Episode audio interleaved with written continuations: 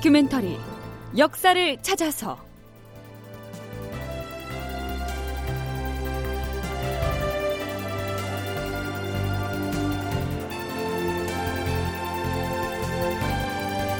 제 857편 왕은 인질로 잡힌 두 왕자를 모른 채 하고 극본 이상락 연출 최홍준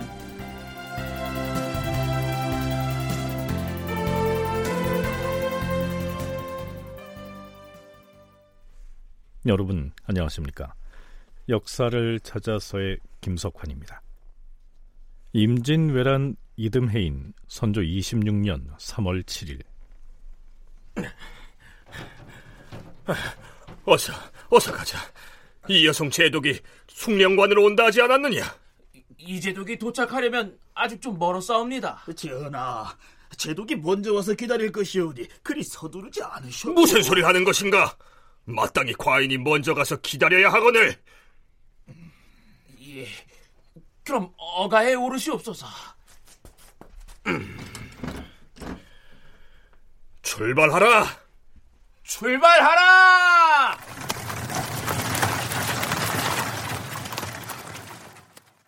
지금 선조는 명나라 장수인 이여송을 만나기 위해서 평안도 숙천에 행제소를 나서서 숭령관으로 행차를 하고 있습니다. 자, 이 숭령관은 숙천에 있는 객사의 이름입니다. 그곳에서 이여송을 만나기로 한 것이죠. 그동안 선조는 여러 경로를 통해서 명나라 제독 이여송과 병부 우시랑 송응창에게 속히 군사를 움직여서 한양 공격에 나서도록 채근을 해왔었지요. 하지만 내심으로 일본군과 화친 조약을 맺는 쪽으로 마음이 기울어 있던 이여송은 이렇다 할 응답을 하지 않은 채 자꾸 선조를 피해 왔었는데요. 드디어 이날 직접 면대를 하게 된 것입니다. 숭령관에서 마주한 두 사람은 절차에 따라 예를 갖추는데요. 그 대목은 생략하고 자 무슨 얘기를 나누는지 들어볼까요? 우리 조선에서 굴량과 말먹이를 조달하는 데 차질을 빚어서 대인으로 하여금 오랫동안 노고를 치르게 하였으니 우리가 진 죄가 실로 작지 않소이다. 아닙니다, 전하. 지난번에 우리 중국 군사가 도중에 후퇴를 함으로써 끝내 외적을 다 섬멸하지 못하였으니 전하를 뵙기에 무척 부끄럽습니다. 하지만 염려 놓으십시오. 우리 중국에서 오늘 내일 사이 수군을 출동시켜서 대마도까지 진격을 해 외적의 소굴을 모조리 섬멸할 것입니다. 아마도 처지가 군색해지면 왜군은 조만간 강화를 하자고 간청을 해올 것입니다. 중국에서 후속으로 구원군이 올 것이라는 얘기가 있던데 그렇습니다. 지금 내가 거느리고 있는 군병이 3만 명이고 후속 군병 5만 명이 곧 올 것이며 군량도 14만 석이 벌써 운반되고 있으니 이번에는 외적을 반드시 선멸할 수 있을 것입니다. 전하께서는 마음을 놓으십시오. 강화를 할 것이라는 말도 들리던데 그것이 사실입니까? 아, 그것은 만일 전하께서 지금 한양도성에 볼모로 잡혀있는 왕자를 되찾고 싶으시다면야 강화를 해야 되겠지만 반드시 정벌을 하시겠다면 마땅히 우리가 진격을 해서 도벌을 할 것입니다. 자, 이 대목에서 실록을 기술한 사관은 다음과 같은 논평을 덧붙이고 있습니다. 당시 중국이 군사를 동원해 대마도 등지로 침입하여 외적의 소굴을 쳐부수고 또 추가 병력 수십만이 후속으로 잇따라 출병할 것이라고 한 것은 허세일 뿐 실제로는 그런 일이 없었다. 그런데 중국의 장수와 관리들은 이 무렵 임금을 접견할 때 이런 말을 많이 하였다. 이제 곧 중국 본토에서 수군을 출동시켜서 대마도까지 쳐들어갈 것이다. 이 여성의 이런 말들은 모두가 허세요, 허풍이라는 얘기입니다. 그런데 앞에서 이 여성이 선조에게 했던 말 중에서 이 대목을 되새겨 볼 필요가 있습니다. 만일 전하께서 지금 한양도성에 볼모로 잡혀 있는 왕자를 되찾고 싶으시다면 왜군과 강화를 해야 하겠지만 그렇지 않고 반드시 정벌을 하시겠다면 일본군에게 볼모로 잡혀 있는 두 왕자를 구출하기 위해서라도 일본군과 화친을 하는 것이 어떠냐? 자, 이 여성이 이렇게 속내를 드러낸 것이죠. 선조의 반응 어땠을까요? 바다 건너온 외적들은 우리나라 백성들에게 천세 만세를 두고라도 반드시 갚아야 할 원수입니다. 죽기를 다해서 싸울 뿐 우리는 절대로 강화를 하지는 않을 것이오. 자, 선조는 일본군에게 잡혀 있는 왕자들에 관해서는 한마디도 입에 올리지 않은 채로 오직 싸워서 무찔러야 한다. 이렇게 단호하게 얘기합니다. 포로가 된 왕자들에 대해서 선조가 이처럼 냉정한 태도를 보인 것은 이때뿐이 아니었지요. 이보다 얼마 전 가등청정이 임해군과 순화군을 함경도의 인질로 잡고 있으면서 모종의 협상을 제의했을 때 선조는 네 사람의 차관을 가등청정에게 파견하는데요. 조선의 국토는 우리 일본 군사가 빼앗아 얻은 땅이고 조선의 두 왕자 역시 우리 군사가 포로로 붙잡고 있다. 조선에서 우리와 강화 협상을 하겠다면 두 왕자의 거취 문제를 의논할 수 있겠지만 그렇지 않다면 우리는 왕자들을 데리고 한양으로 갈 것이다. 가등 청정이 이렇게 말했을 때 선조가 파견한 차관은 단호하게 이렇게 대꾸합니다. 그대들이 왕자를 돌려보내고 안 돌려보내는 것은 우리와는 아무 상관이 없다. 우리는 왕자의 석방을 논하러 온 것이 아니다. 네, 물론 이 차관은 선조의 의중에 따라서 이렇게 얘기했겠죠. 서강대 계승범 교수의 얘기 들어보시죠. 그쪽에서는 왕자 얘기를 꺼내요. 왜냐 우리가 지금 왕자 두 명을 잡고 있으니까 이게 굉장히 중요한 카드란 말이에요. 근데 조선 차관들은 뭐라 그러냐면은 우리는 우리의 뜻을 전하고 들어왔지 왕자는 우리 소관이 아니다. 이런 식으로 강하게 얘기를 해버려요. 그러니까 일본 쪽에서 오히려 어 이상하게 나오네. 아니 왕자를 구하려고 안 하네. 그렇게 의아한 정도의 기독의 슬로건도 막 나온다는 겁니다. 또 한 가지는 선조의 의중이 중요한데 선조의 아들이 많거든요. 임해군과 순화군은 선조가 전혀 애정을 주지 않은 왕자들이에요. 그리고 뭐 애정을 안 줘요. 그리고 오히려 괘씸한 놈들 그렇게 생각하고 있거든요. 그러니까 그래도 명색이 왕자이기 때문에 왕자가 포로로 붙잡혀 있다는 것은 왕조의 위신상으로 큰 문제가 있는 건 사실이지만 임해군은 선조의 아들 중에는 가장 맞이었으나 평소에 성품이 난폭하고 백성들에게 온갖 탐악을 일삼아온 인물이었습니다. 수은화군 역시 피난지인 함경도에서마저 임해군과 함께 숱하게 민폐를 끼쳤으니 그들이 적군에게 포로로 잡혔다고 해서 부왕인 선조의 애틋한 부정 따위를 기대할 수 있는 처지가 아니었습니다. 자, 하지만 그렇다곤 해도 왕자 두 명이 적군의 포로가 돼 있다는 사실은 국왕인 선조에게 적잖은 부담이 됐겠죠. 한국해양대 김강식 교수의 얘기 들어볼까요? 일단 왕자 두 명이 일본군에게 잡혀 있었기 때문에 그래서 어, 조선도 공격 일본도가 아니고 나름대로 광화에 대해서 어느 정도 이제 그 완만하지만은 수용하는 입장도 있었었겠다 이렇게 볼 수 있습니다. 어, 실제 일본이 이제 한성을 철군하는 요인 중에 하나가 명나라의 강화사 그 사용자하고 서일관이라는 사람이 오면 후퇴하고 또 왕자를 넘겨주겠다 했는데 실제 이 강화사가 왔음에도 불구하고 일본군들이 한성을 철수하면서도 두 왕자를 돌려주지 않습니다. 그래서 나름대로 조선에서도 이 강화에 대해서 너무 공격 일본도 아닌 강화에 대해서 어느 정도 좀 뒷날에 명나라군과 일본군 사이에 강화 협상이 진행됐을 때 선조가 강경한 방침을 조금쯤 누그러뜨렸던 데에는 두 왕자에 대한 석방 문제가 어느 정도는 영향을 미쳤을 것이다. 김강식 교수의 견해가 그러합니다.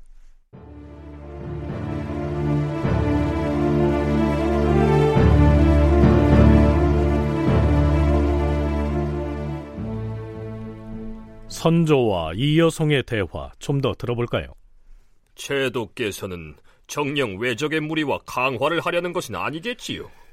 전하, 평양성 싸움에서 공격을 진두 지휘하여 진격을 했던 내가 이제 와서 어찌 그들과 강화를 하려고 하겠습니까? 내 뜻은 이러하니 전하께서 송응창 병부 우실함께 이러한 나의 뜻을 간곡히 말씀해 주십시오. 중국 군대의 기세가 등등하니 만약 제도께서 지금이라도 군사를 이끌고 일제히 진격을 한다면 적의 무리는 저절로 무너져서 분산되고 말 것입니다. 이러한 판국의 외적이 강화를 청하는 말은 순전히 거짓입니다. 또한 만약에 제독이나 송응창 우시랑이 강화를 한다면 이는 황제 폐하의 위험에 손상을 주는 일이 될 것이요. 우리 중국에서 후속 군사가 오자마자 한성으로 진격을 할 것입니다. 꼭 그렇게 해주시오. 그리고 지금까지는 귀국 조선의 장수로서 약속을 따르지 않거나 교전을 하다가 먼저 달아나는 자가 있어도 나는 일찍이 곤장을 치거나 처벌을 한 일이 없었습니다만 이후부터 그러한 장수들이 나타나면 즉각 포박을 해서 전하께 보내 처리하시도록 하겠습니다. 우리나라의 군사가 겁이 많고 나약합니다. 지금부터는 일체를 대인에게 위임할 것이니 군율에 따라서 처리를 하시오. 조선의 장수들에게 잘못이 있다고 판단되면 군율에 따라서 처리를 해도 좋다. 선조가 이여송에게 이렇게 말하고 있는데요. 선조와 이여송 사이에 주고받은 이 말을 기억해둘 필요가 있습니다. 이여송이 제찰사 유성룡에게 체벌을 가하려고 하는 사건이 벌어지거든요. 그 내용은 나중에 소개하기로 하죠. 자, 이여송이 조선의 장수들을 일컬어서 전투 중에 질에 겁을 먹고 달아나는 경우가 다반사인 것처럼 운을 떼자 선조도 이에 맞장구를 쳐서 조선의 군사들이 나약하니까 군율에 따라 처리하라고 했는데요. 하지만 이여송은 이렇게 말해놓고서 걸리는 사람이 있었던 모양입니다. 이렇게 덧붙이지요. 아무래도 조선은 그동안 태평한 지가 오래되어서 전투에 익숙하지가 않기 때문에 그러할 뿐 모든 장수들이 그런 것은 아닙니다. 요사이 귀국의 군병들을 지켜보니 싸움을 참 잘합니다.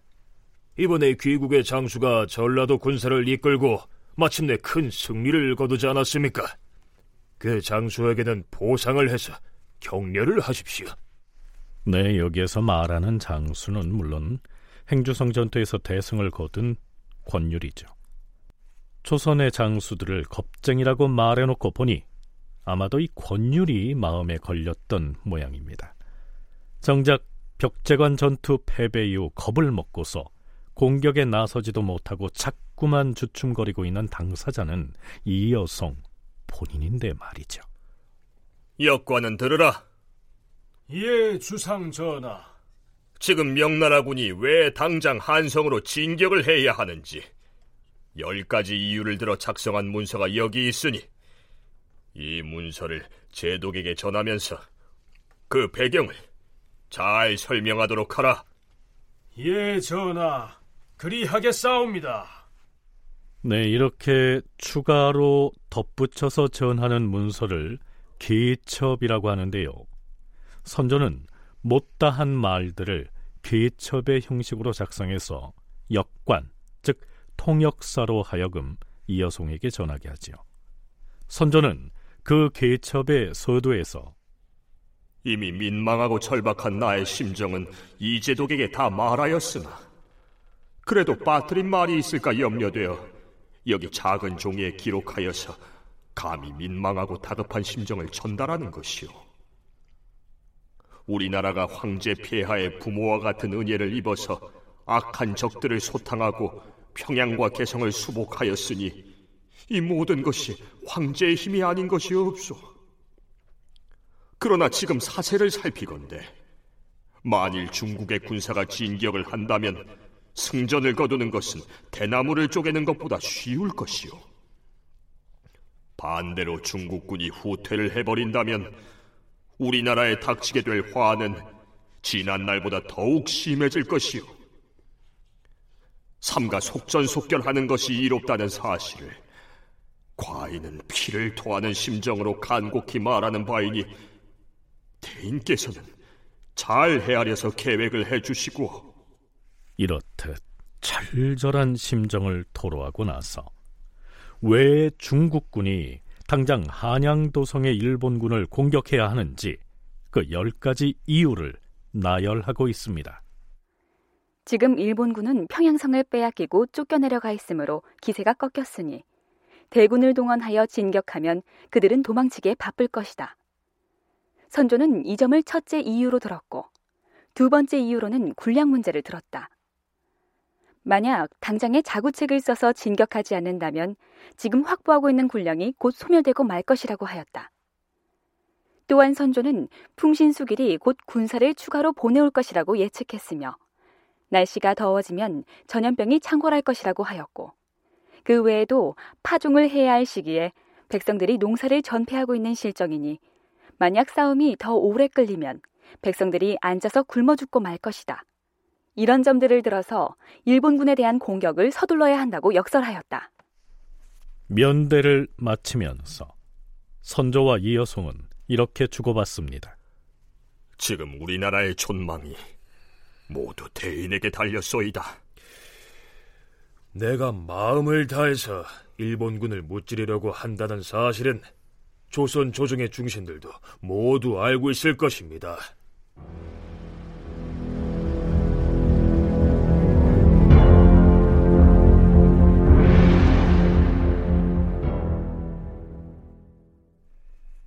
통역관인 홍순호는 선조의 계첩을 전하는 자리에서 이여송 앞에서 무릎을 꿇고 이렇게 호소합니다. 조선의 두 왕자가 지금 적에게 잡혀서 갇혀 있으나 국왕께서는 오직 종묘 사직을 중히 여기시어서 왕자들을 귀환시키는 일에는 입을 닫은 채 말을 하지 않고 있습니다. 그러나 온 나라 신민들은 왕자가 적중에 갇혀 있다 하여 밤낮으로 눈물을 흘리며 귀환시킬 계획에 골몰하고 있습니다. 그러나 지혜가 얕고 힘이 없어서 어떻게 할 도리가 없습니다. 부디 제도께서는 한 통의 격서라도 왜군의 장수에게 보내주신다면 저들은 황제의 위험에 떨고 있는 터라 반드시 잘못을 뉘우칠 것입니다.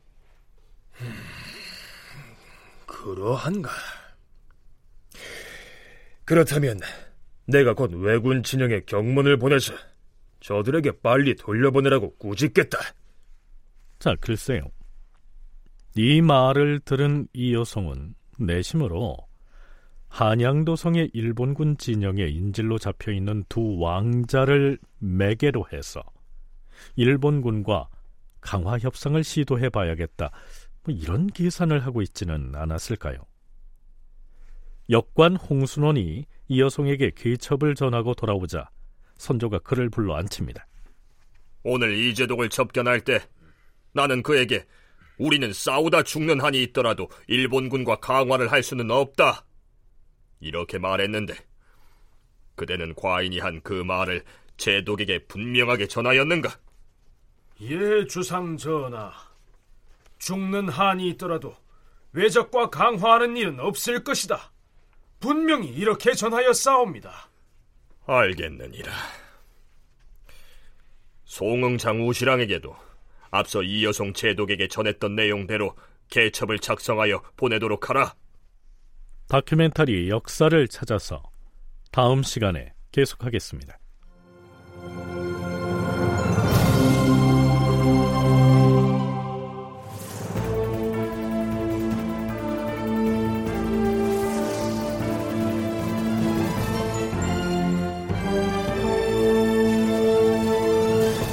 다큐멘터리 역사를 찾아서 제 857편 왕은 인질로 잡힌 두 왕자를 모른 채 하고 이상락 극본 최용준 연출로 보내드렸습니다.